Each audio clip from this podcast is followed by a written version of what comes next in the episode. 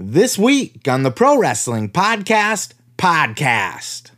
AEW moving to TBS in 2022. The Velveteen Dream has been released from WWE along with a handful of some other sorry motherfuckers. The Young Bucks slap Sammy Guevara with a cease and desist on his own show.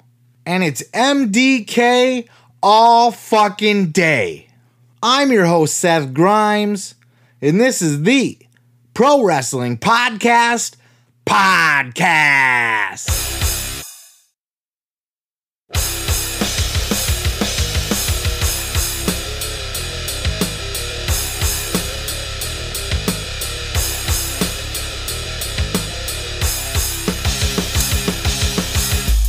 It's official. AEW is moving stations starting in 2022. AEW is going to be moving its show Dynamite and another show Rampage over to TBS, the Superstation. Do they still call it that? I don't know. Check out this clip with AEW president and big, huge nerd Tony Khan talking about the big move. Check this out. All right, breaking news here on Busted Open. We have president and owner Tony Khan with us of AEW, and he has some breaking news for the Busted Open Nation. So I have renegotiated our contract with TNT and TBS, and we have made a great agreement. And uh, I'm very excited about it. In 2022, first of all, we're launching a third hour of, of wrestling that I've talked about a lot. It'll be mm. Friday nights at 10 p.m. Uh, it will be in addition to Dynamite on Wednesdays, eight to ten. So we're launching a third a show called Rampage. I'm really excited about, it and I wanted to do it for a long time, and it was part of our original extension over a year ago. So we're doing another show Friday nights, 10 p.m. called Rampage, and we'll continue doing Dynamite Wednesdays, 8 to 10. So very excited about Rampage at 10 on Friday nights. And actually, uh, in 2022, we will be moving to TBS with both shows in 2022. Dynamite and Rampage in 2022 wow. will go to TBS. But we will not be leaving TNT because we're adding another great thing for the wrestling fans quarterly. And I'm not sure which night they'll be on, but you know, in the past there have been great supercard specials eh, for wrestling fans like Clash of the Champions or Saturday night's main event, the main event, the Battle of the Belts. We're going to have our own supercard series, and we're going to have quarterly super cards still on TNT, which was another part of this great deal uh, that we worked out with Warner Media. So it's huge news with another show coming to Friday nights, 10 p.m. And both shows will be finding a great home on TBS. This is really good news for AEW. You know, I've been on here before talking about how I do worry that when uh, dues come up and it's time to renew and talk business, that because the buddy that Tony Khan had in TNT no longer is in that position to where they can just do their little buddy buddy deal. That you know, I, I worry that AEW could lose their TV spot because if they lose their TV spot, they lose everything. Look at Impact. Impact at one time was the number two company in the United States. It was the number two company in the world, possibly. It had national TV clearance. Spike TV was all over the place. Same station that Monday Night Raw was on at one point. And look how far they've dropped. changing TV stations, changing time slots, changing days of the week, changing ownership, changing their name, blah, blah, blah, blah, blah, blah, blah. But this is a really good move for AEW. I see a lot of people online hating, as haters will do, and there's certainly a lot of AEW haters. So naturally, they're going to look at any little thing they read and go, ha ha. Like Nelson, you know, from The Simpsons. You know, Nelson, the bully guy from. Anyway. But this is not a bad thing. I don't even know where you're getting that from because on all levels, this is a good thing.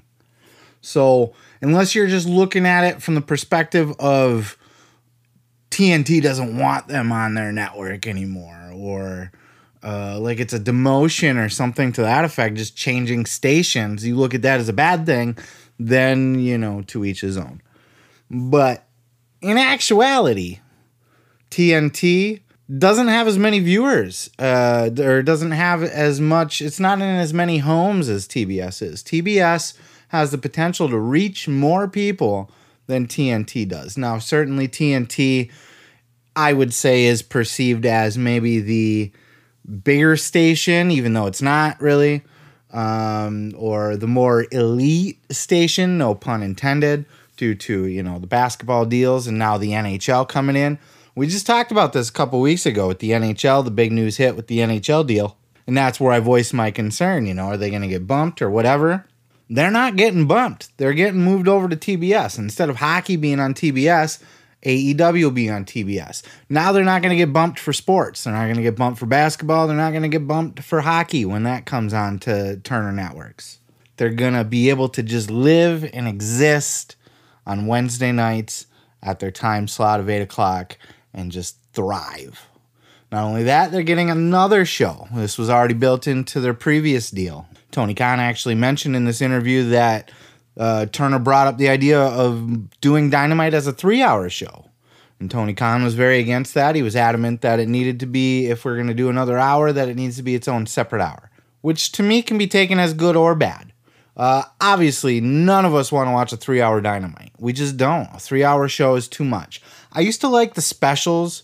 Raw used to, before they went to three hours full time, they would do these three hour specials from time to time. They would do, you know, Legends Night or whatever it was called, would be a three hour special. Or, you know, SmackDown's on the roster tonight too. So it's a super show, a three hour super show. Every once in a while, those were fun. So I didn't mind that. But a three hour show every single week is just too goddamn much. Two hours flies by. Three hours is death. So, two hour dynamite, one hour rampage. Rampage is not going to be a B level show. It's not going to be dark. It's not going to be Dark Junior, not Dark Elevation, not Dark the Third. It will exist as its own main brand content. I'll watch it, probably not live. You know, Friday night's a hard time to get live viewership. Um, they're going to be on after SmackDown, so they're not competing with SmackDown. SmackDown will actually lead in to AEW. Of course, not on the same channel, but hey, you know, you're already sitting down watching wrestling for two hours. Flip the channel, you get another hour with AEW. So a lot of fans will appreciate that, except for the AEW haters, of course. Plus, they're still on TNT. They're going to do the quarterly uh, specials now similar to Clash of Champions or Saturday night's main event, or the specials that they do now Winter is Coming, Beach Break, uh, Blood and Guts. All of those are what we would consider specials. You know, Tony Khan's talked about we only do four pay per views a year. We only want to do four pay per views a year. Uh, the rest of it is got to go to TV. We want to make the TV product special too. So we're going to do special events on TV. Now it seems like it, they're already built into the format. So it doesn't it's not really going to be anything new. It's just going to be in addition to. We'll still get a dynamite that week. We'll just get a bonus special as well. And those are going to stay on TNT. So we're going to get them on TNT. We're going to get another hour on Friday night. All of this is more money for AEW. That quarterly special was not built into their previous agreement. So because they had to move stations, remember Tony Khan said we covered this a couple weeks ago. Uh, he had said when the NHL was picked up by Turner or Time Warner or whatever you want to call the company, he there was speculation how's this going to affect AEW. Tony Khan said outright, you know, uh, I'm open. You know, I'm open to conversations if the deal is good, the deal is right for AEW because he had a contract with TNT. He could have said, no, fuck you guys. We signed a contract. But of course, you don't want to say that to the network because then they're going to say, no, fuck you guys when it comes time to renew. So you got to work with them a little bit. And really, this is a great deal for everybody. Is TBS perceived as a lesser station? Yes. So for AEW haters, is this going to make them perceive this as a demotion for AEW? Yes. Is AEW losing anything at all in this deal? No. They're gaining money. They're gaining exposure in more households and they're gaining an additional show. So I would say it all kind of worked out for AEW, and people are just reading into this the way that they want to to spin the narrative how they want to. But those, my friends, are the facts as they stand today. of course, the TV media market is rapidly changing. Um, and, and, there are some things going on right now behind the scenes in the TV world that can still affect AEW in the future. Um, Tony Khan kind of hinted at this, you know, um, that that the industry's shaking up, but he's in a fortunate position. He said to be one of the top, uh, you know, they're one of the top draws on on Turner, Time Warner TV. Warner Media is up for sale, as a matter of fact, but I wanted to throw that out there because this is an ever changing environment and it kind of makes my dick hard, to be honest with you. Just digging into all of these mergers and buyouts and reformations and stuff. The streaming, the TV industry, all of it just gets my cock hard. So thought I'd share it with you. And of course, AEW, congrats to them on their new, new deal, despite what all the haters will tell you. Representing that murder, death, Kill Gang, Hate Club, Eastern Bloc, gang affiliated, MDK all fucking day. The man, the king, the fucking god of this shit. Nick fucking Gage. How'd you like that? Wasn't that some shit? Nick Gage has made quite the fucking name for himself in the last week, has he not? With his appearance on Dark Side of the Ring, and then he's been all over the podcast circuit. Uh, he did a podcast with Ron Funches, which is very interesting and a little bit awkward, to be honest with you. And then he appeared on Chris Van Vliet's podcast, Insight. I was fucking blown away. Like, it was interesting that he got the Dark Side of the Ring treatment but I didn't think he was going to be on like Chris Van Vliet's podcast. This guy interviewed The Rock, if you didn't know. So I was super blown away when I heard that, and I immediately jumped on it and hit play. You know, I knew of Nick Gage prior to all of this shit. Uh, I've actually known his name for probably 10 years, just watching old CZW videos and shit. But I really didn't think much of him other than CZW guy, barbed wire, light tubes, just you know, a fucking just a garbage wrestler guy to be honest with you. But uh man, after the dark side of the ring, after hearing this interview with Chris Van Vliet, I got to tell you, I have a little bit of love and respect for the man. And I think you will too. Check out this clip of him talking with Chris about nearly murdering David Arquette. What kind of backlash did you receive after the David Arquette match? Um, well, I never go on the internet, so I don't even know, man. Because um, I mean, that became a mainstream yeah. thing. Yeah, it was on TMZ. I couldn't believe it. Yeah, my wife's like, "You're on, you're on TMZ." I was like, "No, I'm not." And then I was on TMZ. You know, I took it. You know, I, it, you know, he he needed to stick to the script. You know what I mean? And he went off the script and shit like that. You know, it wasn't my fault listen, I'm very good at what I do in deathmatch wrestling, and I know how to do things to take care of you. It might look like you're fucking getting hurt and you're getting crushed, but really, like, I know how to do things that won't hurt you as bad as if I do it the right, the real way. You know? Do you think he just got scared?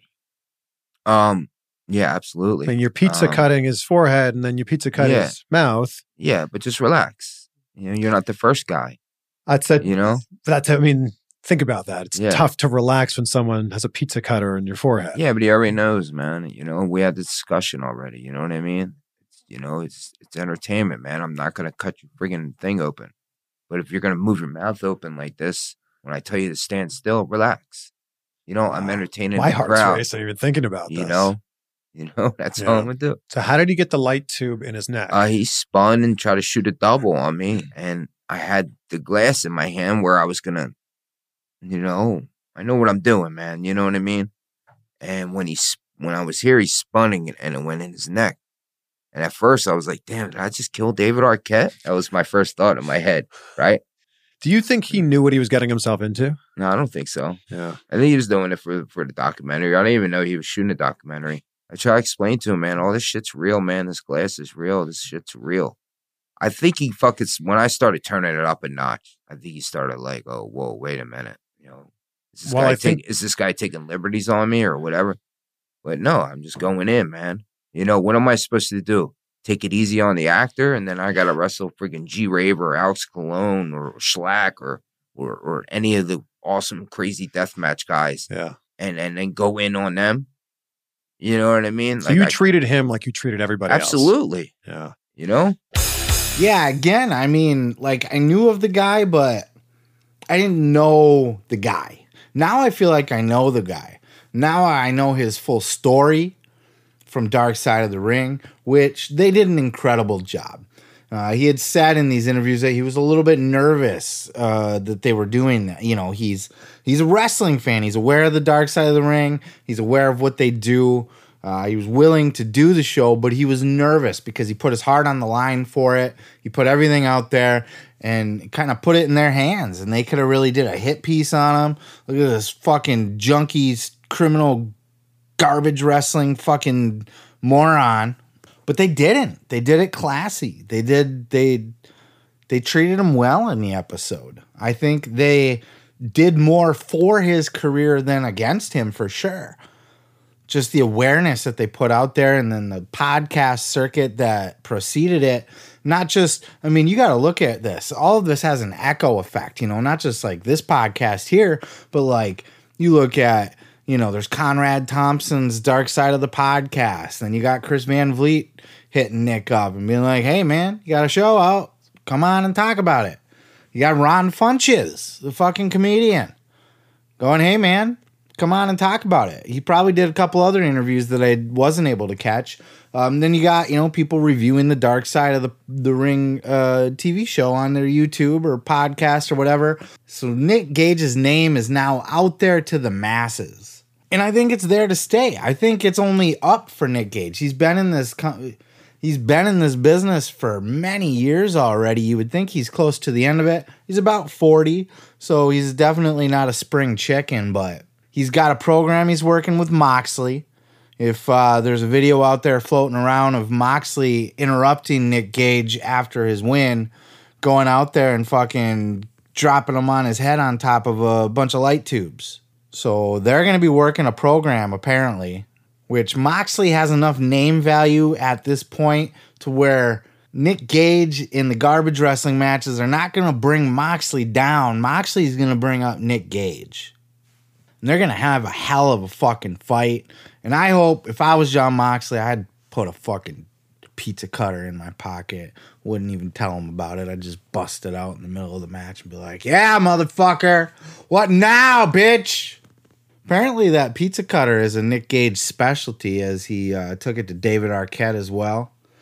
David Arquette, you know, going back to the clip now, um, and I'm just all over the place on this one. It doesn't fucking matter. Don't worry about it. It's Nick Gage time. But David Arquette was like, told him up front, like, dude, just don't cut me. Whatever you do, like, I gotta, you know, I'm I'm an actor. You know, my the way my face looks is important. And Nick Gage said, Yeah, sure, dude, whatever. And then went out there and fucking carved him up with a pizza cutter. Now, if you've played with a pizza cutter in the past, you know it barely fucking cuts pizza, let alone human flesh. They're not that sharp. But if you put enough pressure into it, you can carve somebody up. Now, Nick Gage maintains that he knows what the fuck he's doing. That just, just, I'm a pro, bro. Like, I know how to do it without hurting you. Just fucking let me do my thing. And he maintains that, you know, that, that Arquette panicked Like Arquette said in Dark Side of the Ring, I told him not to cut me, and he starts cutting me, so I freaked out. And he did. He was cutting him. He had the light tube on his face and shit. And it was that freak out in that moment where he spun around and tried to take Nick down that he caught that light tube right in the fucking neck.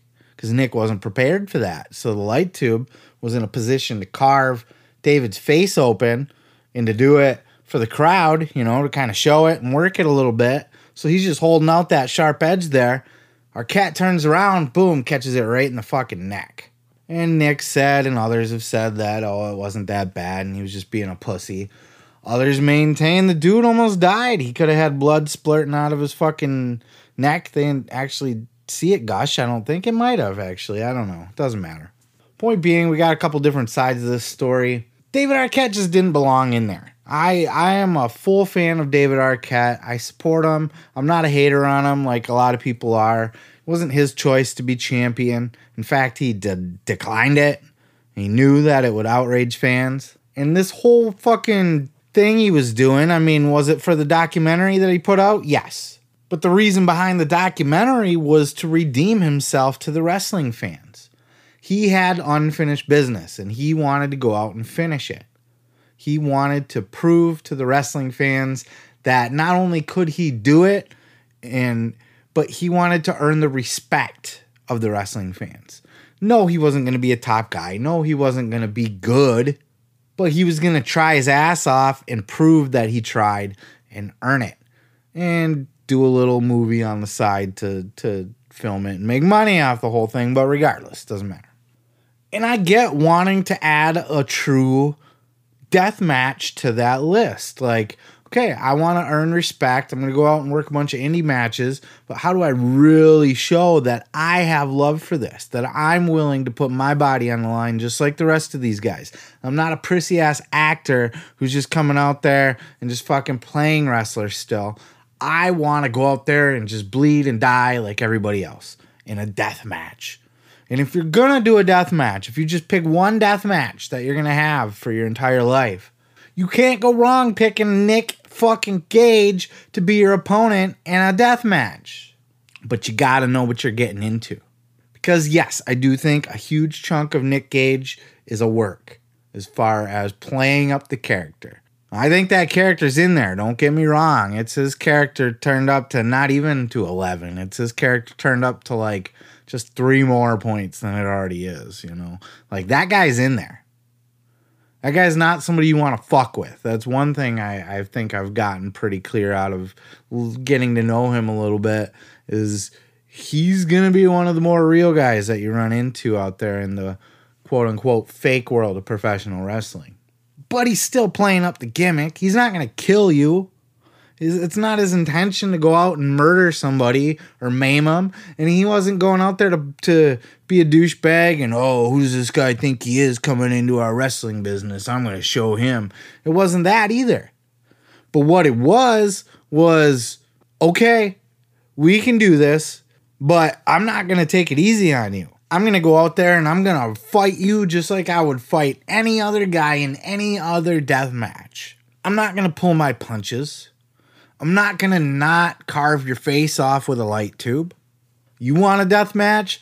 Here's your fucking death match, bro. I'll take care of you, but I'm also to fuck you up. And Arquette just shouldn't have been in that situation. He he got in too deep. It was somebody who's just learning to swim and goes, I'm to jump off the fucking boat in the middle of the ocean now. Probably not the best idea. But for all of that and all the other shit surrounding Nick Gage, he's earned my respect. I do think what he does to me is kind of garbage wrestling.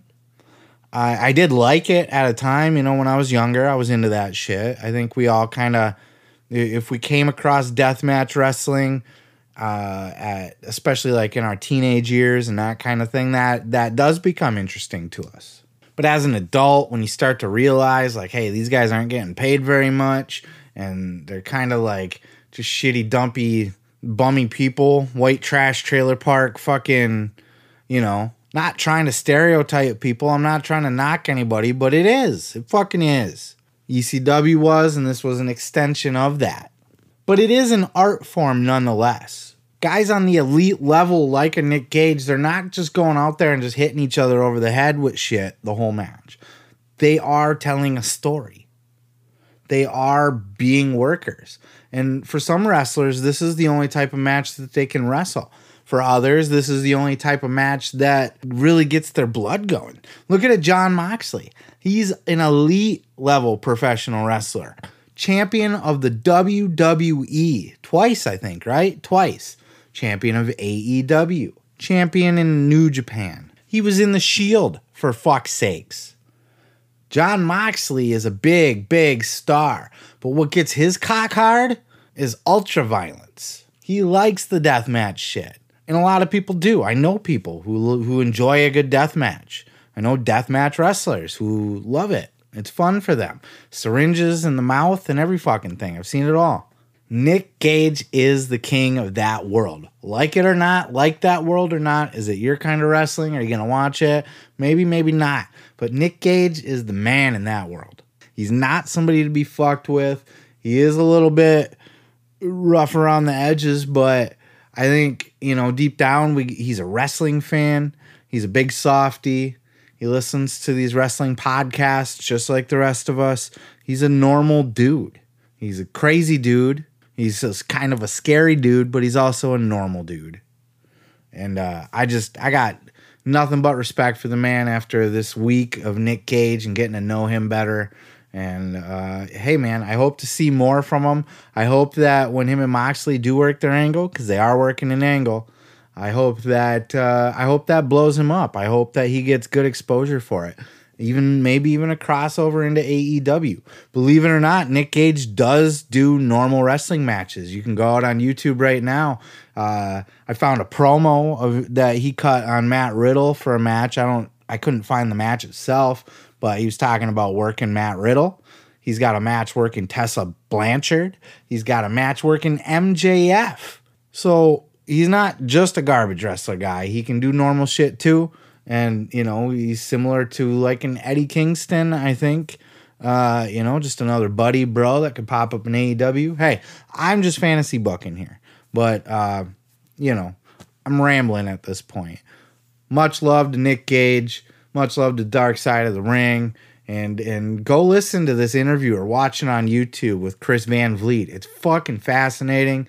It's charming. You see a man, Nick Gage is very closed off, you know. He's not he's not used to this world. He's got that he he he acts like somebody who's done a lot of hard time. You know, you, you see people in prison that come out of prison, they're skittish. Uh, they're they're uncomfortable around people till they can warm up. They're weary.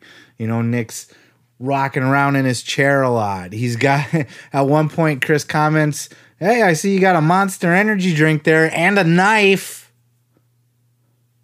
You carry that on the plane, did you?" Nick's like, "No, man, no, I didn't carry it on the plane, but you got to keep a knife with you. I always stay with a knife." Okay, then. You can just set that on the table next to your Monster Energy drink during our interview. But he, uh, as the course of the interview went on, he started to get more comfortable and he started to unwind a little bit. And I think they really made a connection. And I think he connected with all of us. Please go check that out. Uh, if you haven't listened to it yet, I highly recommend, most recommended podcast episode of this entire week. Go check it out. That's Chris Van Vliet's Insight, wherever your podcasts or YouTube videos are found.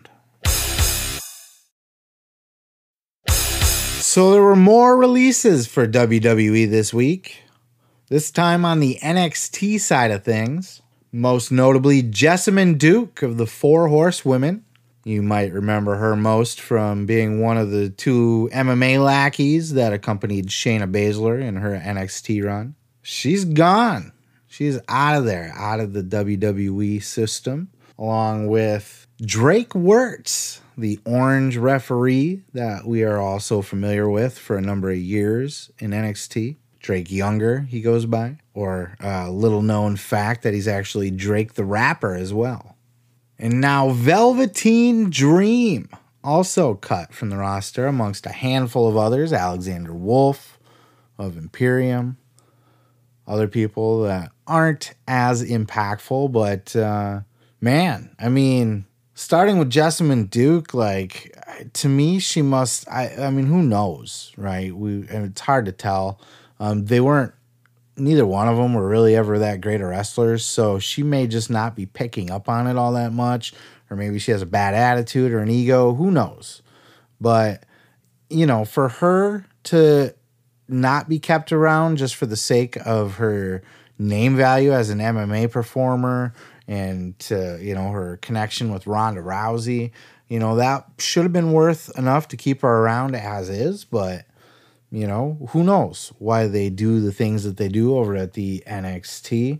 Uh, but one of them where we are pretty positive we know why they do what they did was uh, Drake Wuertz here. Uh, now, apparently, he was a very well liked guy uh, by all accounts, all the way up until probably around the election time, it sounds like, where he just kind of went off the rails a little bit, so to speak, and maybe let his uh, political views get in the way of everything else in his entire life. And I, I understand that this is kind of you know affected on a, on a life level. You know, people have gone a little crazy on both sides of the aisle. You know, it's a nutty world out there, and people are very passionate about their beliefs, their believies. And I think Drake's just one of those people, you know. Uh, and I think, by all accounts, he was starting to kind of bring all that into the locker room.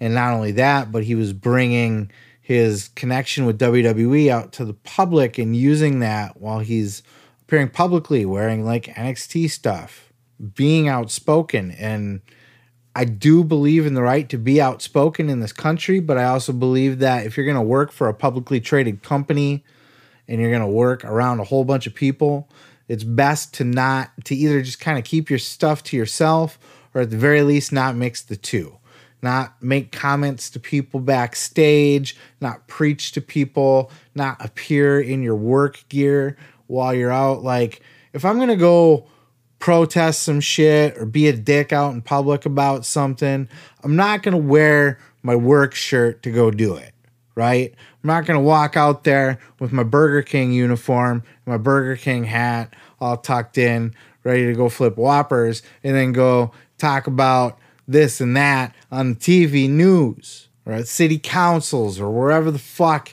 he's saying whatever the fuck. So I get this has been kind of a long time coming for him. A lot of people have been uncomfortable with him lately. This is just what we hear out on the streets. I think Sean Ross Sapp's been on top of that story for a while, um, but we've heard it in other places as well, just kind of confirming those sentiments. You know, the observers said that as well. So, um, that's kind of where that one's coming from. But you know, he's been there a long, long time, and it is it is a bit of a shock. Both a shock that he was released and a shock that he's kind of turned into this personality backstage that is cringy to other people. So uh, hopefully all that works out for everybody. You know, um, never want to see anybody lose their job. The other big name here, uh, no disrespect to like an Alexander Wolfe or some of the other people that were released, but Velveteen Dream is gone from NXT. This one took quite a while. Um, not to stir up old shit or be dramatic over here, but some of you may or may not remember why he was kind of taken off of TV in the first place there were some accusations floating around out there that seemed to hold some legitimacy, but there was enough plausible deniability there to where WWE wasn't just going to outright fire the guy.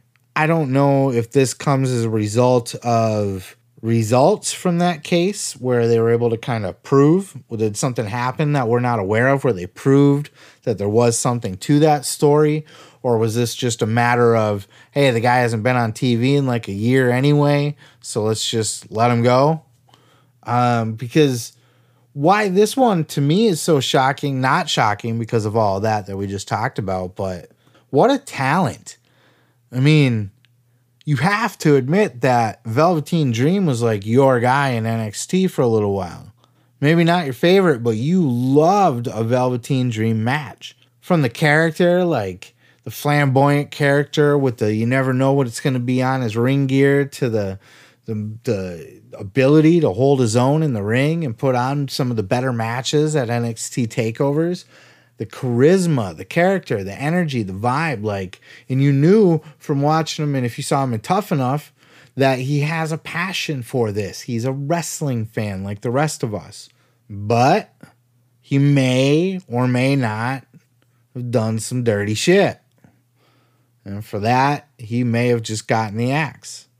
I don't think if you're just looking to cut the budget and you're looking for guys, I mean, other than the fact that he hasn't wrestled for you in a year anyway and you've been just fine.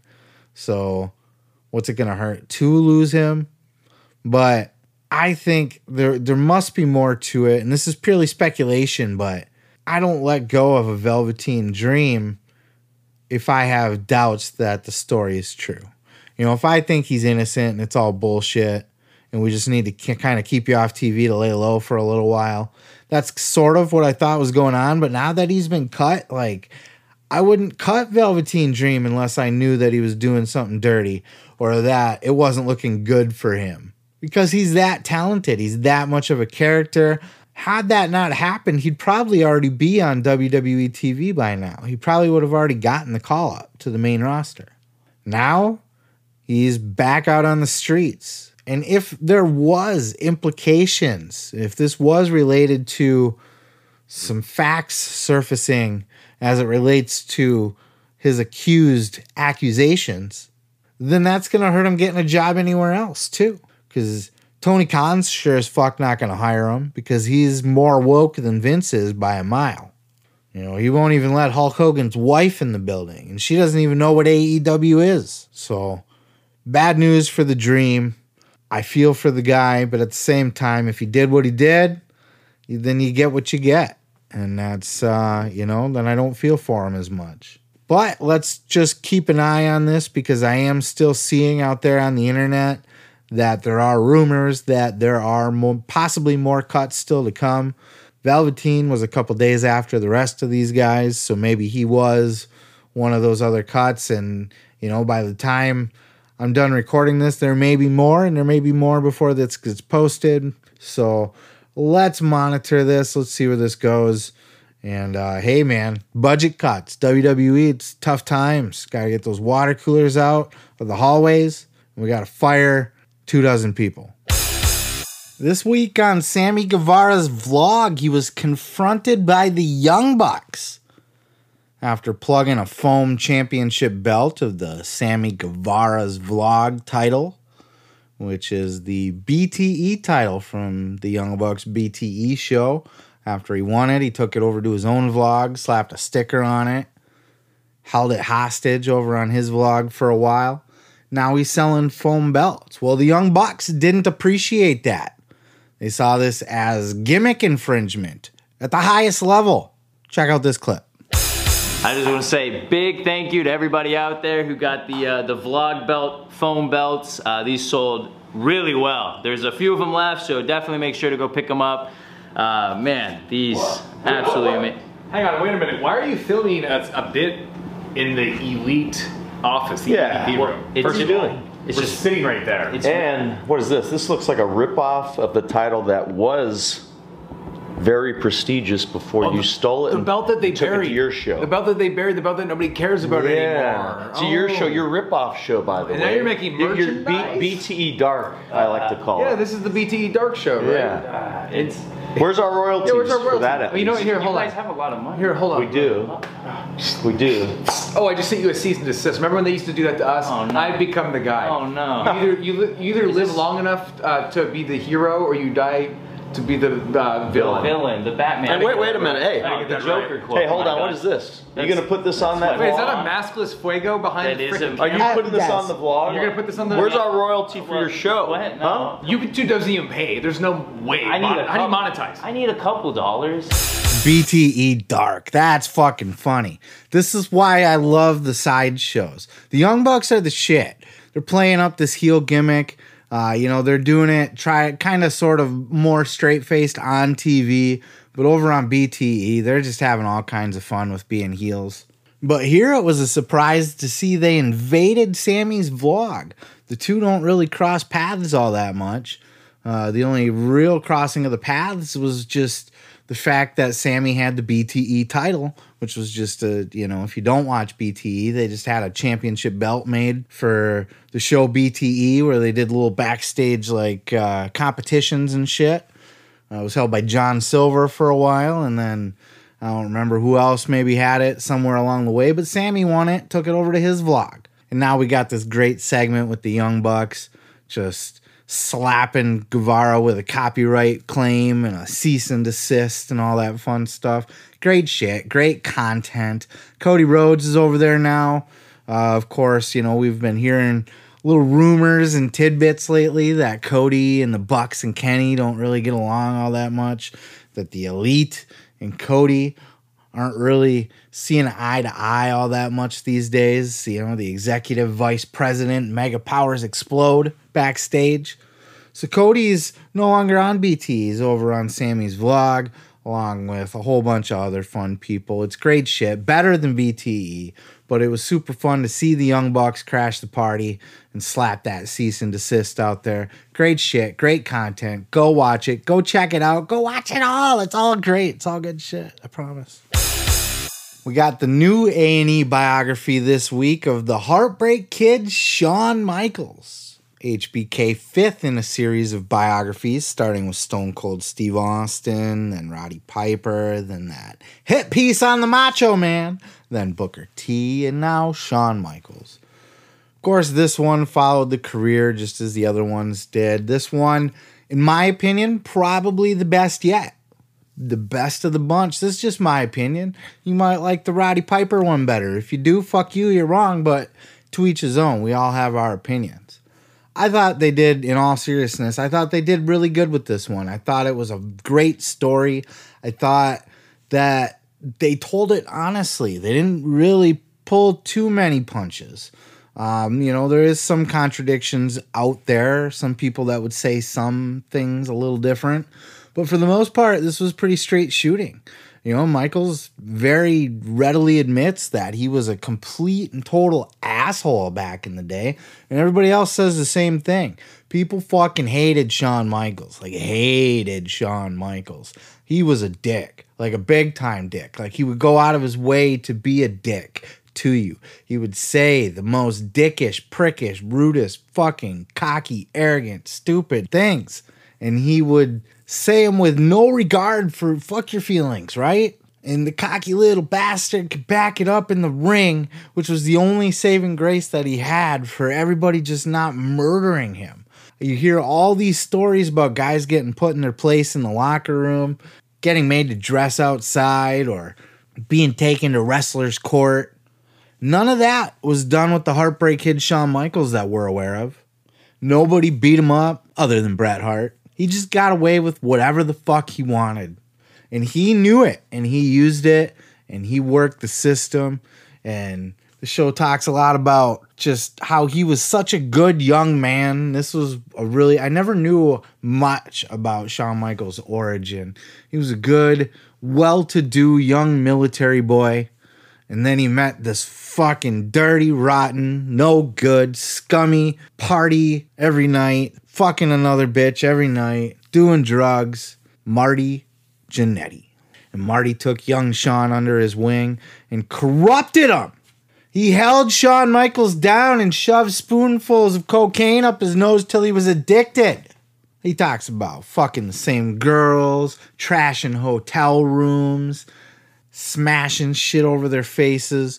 These guys were the definition of 80s partiers. And you got to remember, back in the 80s, this was the lifestyle.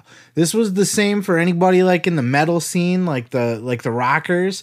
This was no different than anything that would happen on a fucking at a Motley Crue show, for example, or out at the fucking Whisky a Go Go on a Friday night. It was just what the 70s and the 80s were all about. Sex, drugs, rock and roll. It was the rockers. They lived it. Poor Shawn Michaels was corrupted into it by Marty Jannetty, but hey, we're splitting hairs now at this point. Rockers went on to achieve great indie success in a very short time. They weren't together all that long before they were already on WWE's radar. They were already AWA tag team champions. And I'm not going to sit and recap his whole fucking career, but to me, that was the highlight right there. Just that Marty was the one who corrupted him and, and proud of it too. He doesn't really regret it. Um, then just up through his asshole years as champion and all the games that he played with the lost his smile and my leg hurts and my back hurts and all that shit to finally finding redemption through his wife, finding God, finding religion, learning how to be at peace with himself, be at peace with everybody else, and just learning to be a good dude. And anybody that talks about Shawn Michaels that knew him then and knows him now will tell you that he's basically two different people. There was pre back injury Shawn and there was post back injury Shawn, and they are not the same person. There's a story that Shawn talks about in there where he told Triple H at one point that he should have just killed himself, took a bunch of pills, and overdosed after WrestleMania 10 he would have been the biggest star in wrestling history. Well, he didn't have to kill himself, and he was able to become the biggest star in wrestling history. I think, well, maybe not the biggest star, but certainly the best worker, the most respected. Some people will argue Flair. I don't think anybody would argue that Bret's better than Shawn, but his name's up there. Um, Steamboat's up there. He gets mentioned a lot, but I think pretty universally, Shawn Michaels is noted as being the greatest in ring wrestler ever in the history of ever. He did get to go down as a legend in the wrestling business. And honestly, like I had thought about this too. Had he stayed out of the wrestling business after the back injury, after losing to Stone Cold at WrestleMania 14, he would have been remembered and probably still been a Hall of Famer, but he would have been not anywhere near as big a deal as he is now. He had a whole second run when he came back. Bigger, longer, maybe even than his, not longer than his first, but certainly better, more notable. He had a phenomenal career. All of his best matches took place, the exception of a couple all of his very best matches took place on his second run. Of course, you know, the ladder match, the Iron Man match, blah, blah, blah. Think about it his matches with The Undertaker, his match with Ric Flair, his matches with Triple H, his amazing tag team match uh, against Kane and The Undertaker over in Saudi Arabia. I mean, come on, man. No, but for real, Kurt Angle, I mean, phenomenal Hall of Fame level career just after the back injury put them together, more than worthy of being called the greatest of all time. And like I said, I you know I'm not going to tell the whole story, but I really think that this was just probably the best documentary that A and E has put together so far. If you're not watching these, go check them out. If you haven't seen this one yet, or you weren't sure if you were going to, go check it out. It's a great story. It's fun to hear.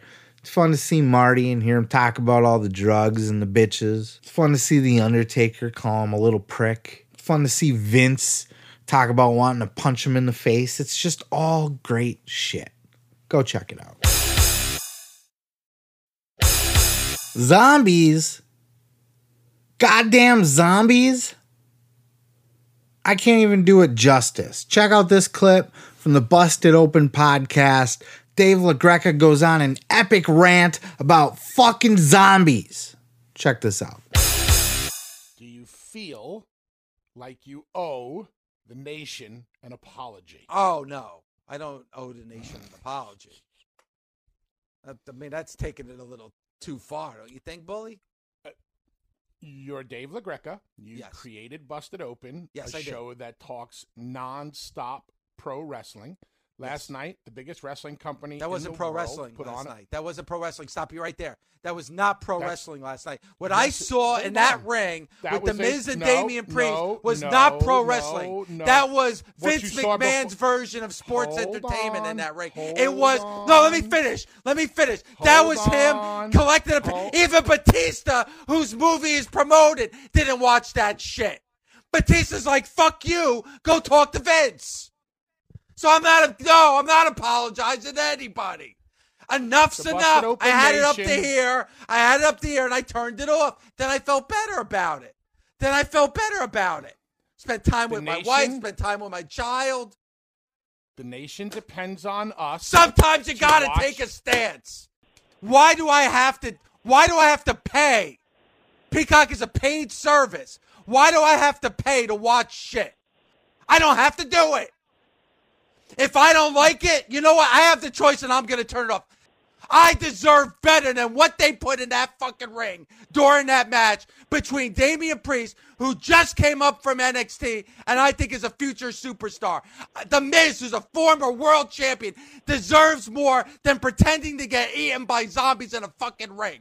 65 years from now, people are going to be talking about that fucking shit that I had to pay to watch at WrestleMania Backlash, where fucking zombies are attacking the wrestlers, and Adnan Virk is explaining to me what a zombie is. I don't have to take that shit. Shakes my head.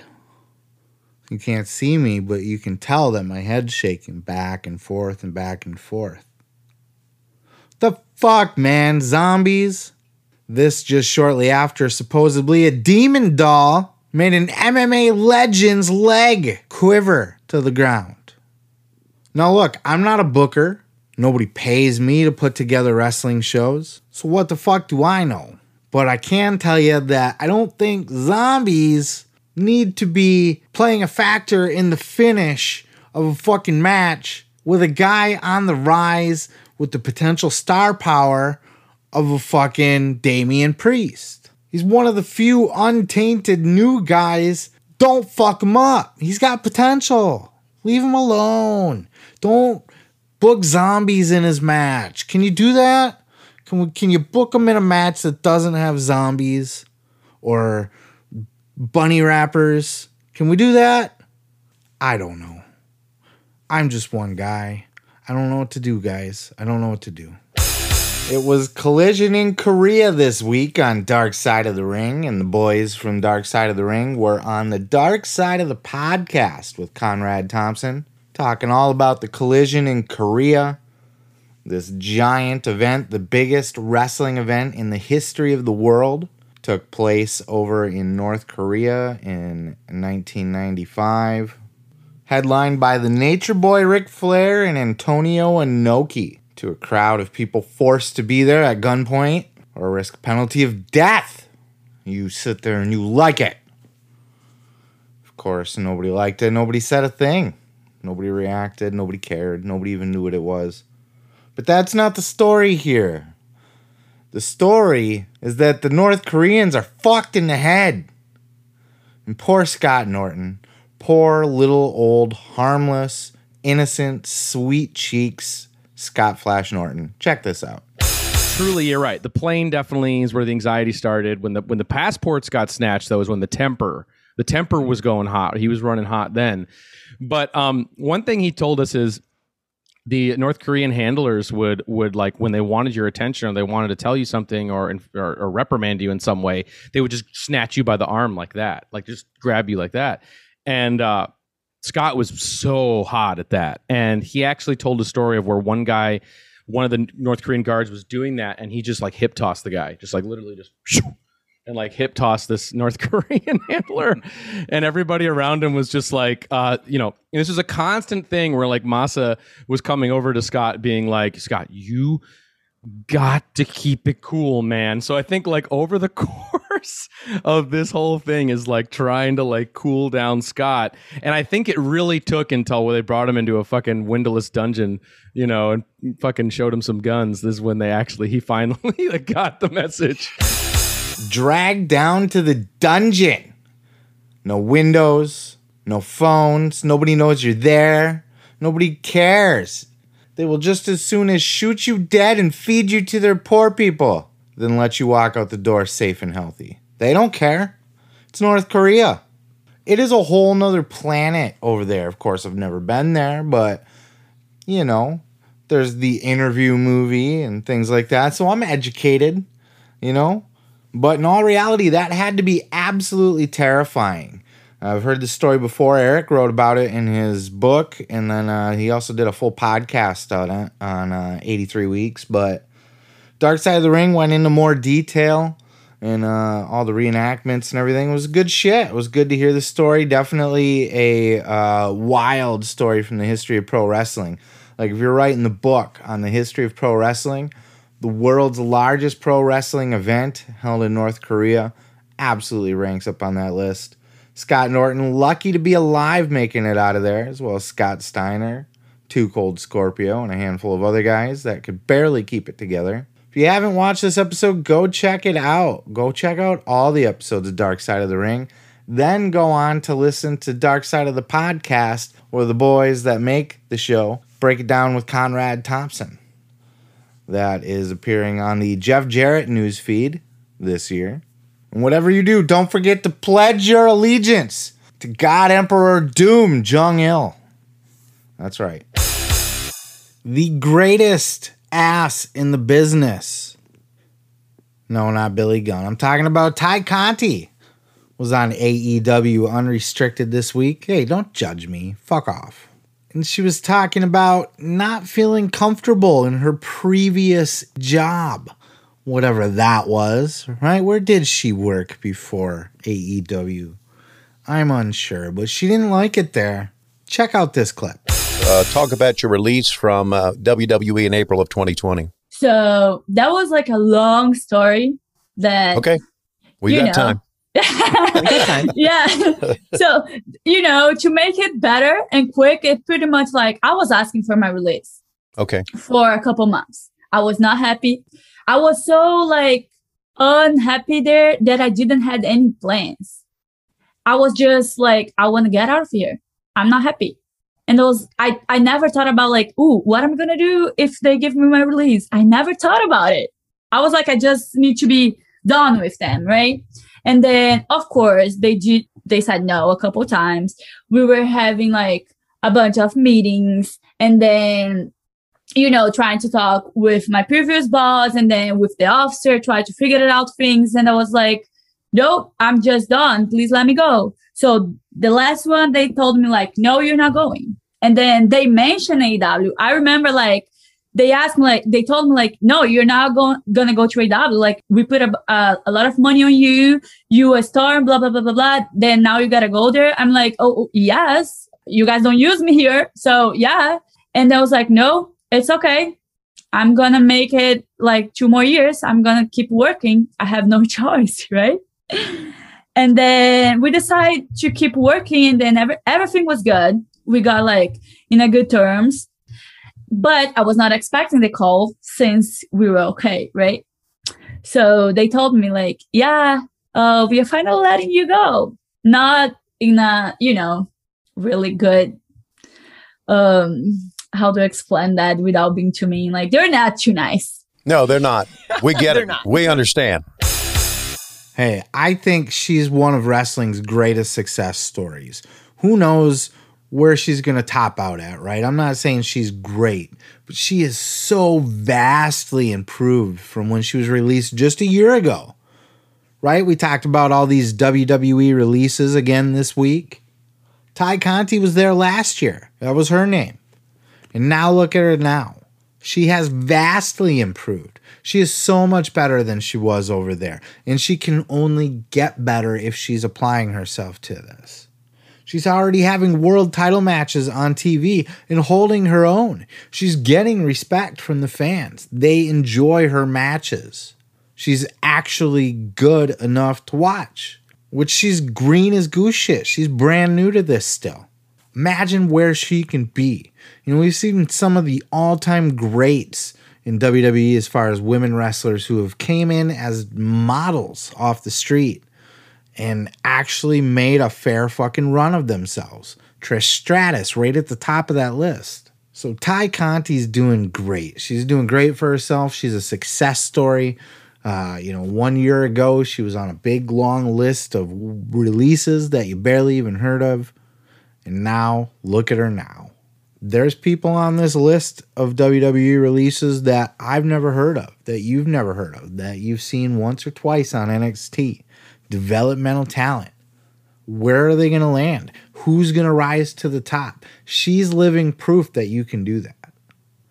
She's living proof that getting released from WWE, even in, at the developmental level where you are a nothing, even that low, you can rise up and make something of yourself. You can be fighting for a women's championship on national television. You could. Same goes for the dudes.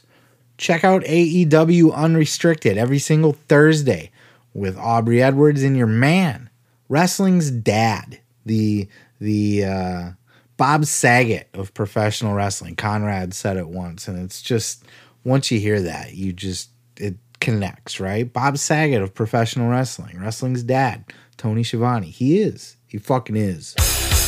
Good old Shinsuke Nakamura made an appearance on Oral Sessions this week with Renee Paquette, talking all things wrestling, of course, including making the transition from New Japan over to America, food, eating placenta, that kind of stuff, you know? But I did pluck this clip out. I found it very interesting that Shinsuke Nakamura still finds wrestling a bit difficult. At least learning the American style or even WWE style. Check this out. I'm still struggling in uh, wrestling.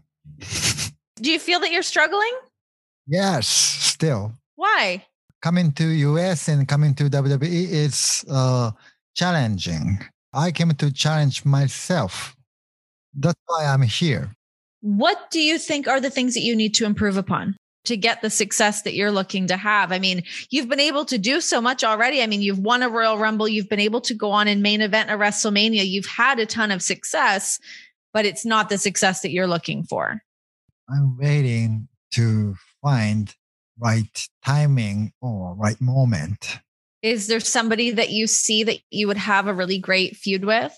Uh not yet. I can I can wrestle anybody. What are your like conversations with Vince like?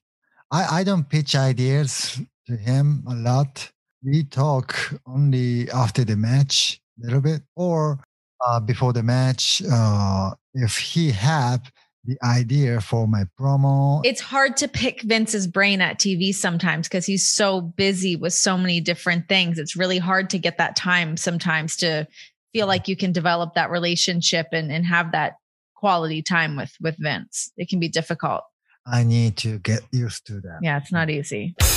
Dude, nothing but respect for Shinsuke Nakamura. He speaks great English. He had to learn all that shit to come over here. He's trying to learn it and speak it the best that he can for his company because they're all about the promos. They don't like people who can't talk. He's trying his best to convert to the American style to the WWE style because God knows Vince is a goddamn weirdo and he has very specific things that he expects out of his wrestlers. One of them is to not be a Japanese guy. Even if you're from Japan, you're one of the biggest stars in Japan. People love you for your Japanese guy Japan style because you're from Japan and one of the biggest stars over there. Come over here and I'll work like Miz. Do it. Work like him.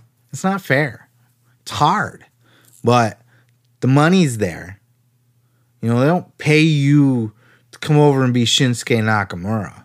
They pay you to play a Shinsuke esque character on this WWE TV show where everybody should hopefully wrestle all the same and they're all completely interchangeable. None of them matter. None of them get over. None of them actually build up a win over the other person because they'll just get it back next week. None of the storylines are ever actually entertaining. But, dude, we're to pay you so much money. That's what the WWE is. And it's been a very hard transition. And I'm shocked that Shinsuke stuck around as long as he did. I would have thought as soon as his first contract was up, he would have booked his ass right back to Japan. Like, fuck this shit. Went over there, I did it, tried, did okay. I worked for WWE, but, you know, it's not my place. No, he is determined. This man is going to continue to work at his craft to be the best that he can in the WWE. And you got to respect that. You have to. The man, it's not, I mean, just imagine having to go over to any other country where they don't speak your language, where they don't look like you. Go to Japan, for example. I was hesitant to use Japan because they actually like Americans over there and they're fairly Americanized. It would probably you'd probably just do fine over there. China. Try China, okay? A little bit more difficult possibly while you're over there. You got to learn the culture. You got to learn to speak the way that they speak. You got to learn to do things the way that they do things. And this is expected of you. We know that you're going to have a learning curve, but we don't give a shit all that much. We expect you to learn real fucking quick. He's had to change his whole life for all of this, and he's done great. He's not at the bottom of the card. He's not buried. He's already won a Royal Rumble. He's already been in a championship match at WrestleMania. United States champion, NXT champion. By all accounts, he's successful as fuck over here.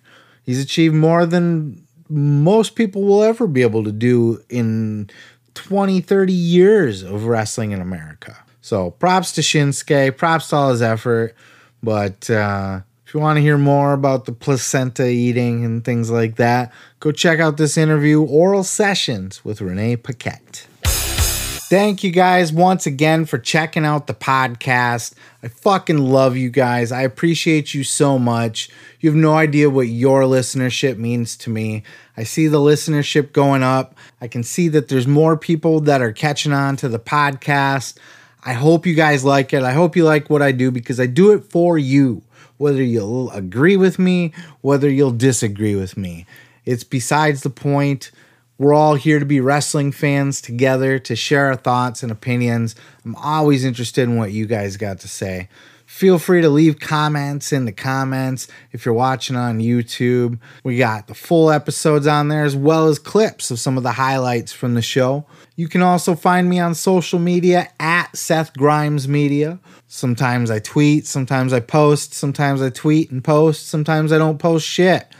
But I would like you to like me and follow me and be there for me if I decide I want to share something with you. Tell your friends, tell your grandma, let everybody know that the Pro Wrestling Podcast podcast is the shit, or it's just kind of okay. Listen to this kind of okay guy. He'll get better over time, I promise. He's new. Appreciate all the love. Appreciate you guys listening, taking the time to listen to this show. Got all the likes and subscribes and follows and all that out of the way.